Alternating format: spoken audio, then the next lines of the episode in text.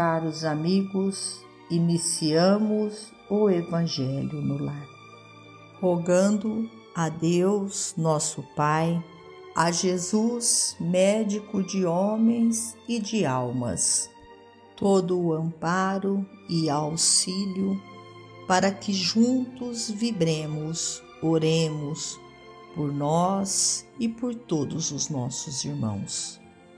Que o manto de Maria de Nazaré envolva-nos a todos. Nesta corrente fraterna, sintamos nós a presença dos emissários de luz, trabalhadores da vitória do bem, que adentram os nossos lares, trazendo a paz, o equilíbrio, o conforto tão necessário para que prossigamos a nossa missão neste planeta Terra.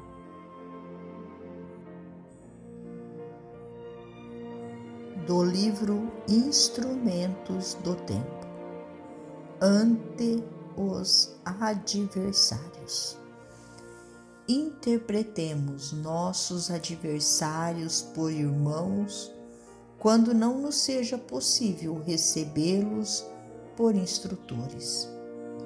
Quando o Senhor nos aconselhou a paz com os inimigos do nosso modo de ser, recomendou-nos certamente o esquecimento de todo o mal.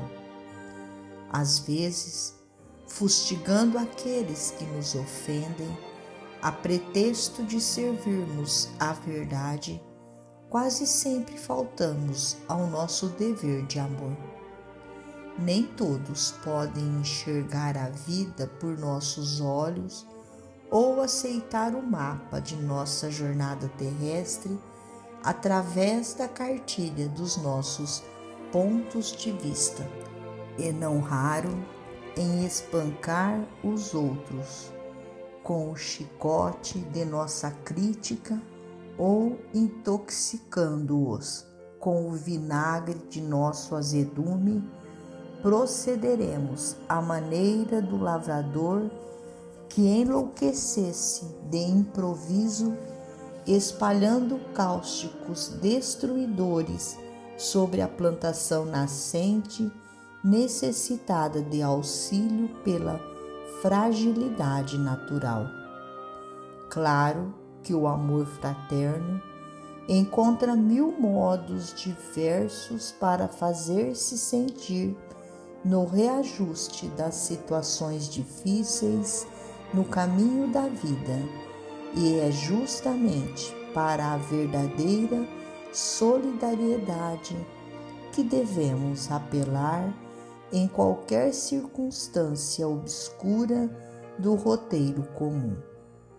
Se não apagamos o incêndio, atirando-lhe combustível, e se não podemos sanar feridas, alargando-lhes as bordas a golpes de força, também não entraremos em harmonia com os nossos adversários por intermédio da violência.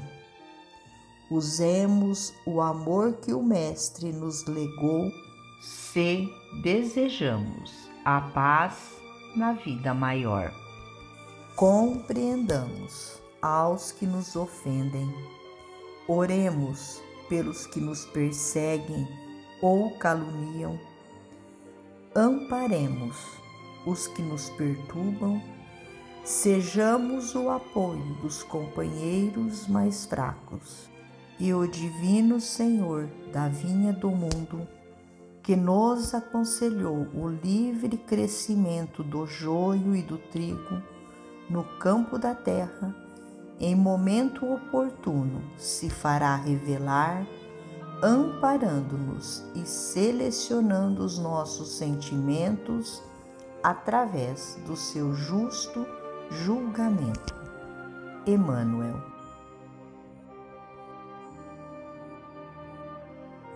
Finalizamos ao nosso Evangelho agradecendo a Deus a Jesus, nosso Mestre e Guia, a Maria de Nazaré, nossa mãe amorada, e aos nossos amigos, benfeitores espirituais, trabalhadores da vitória do bem.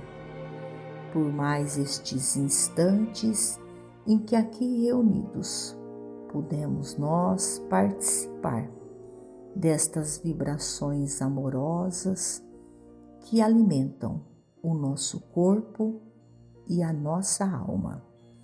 Fiquem todos com Jesus e até amanhã, se Deus assim o permitir.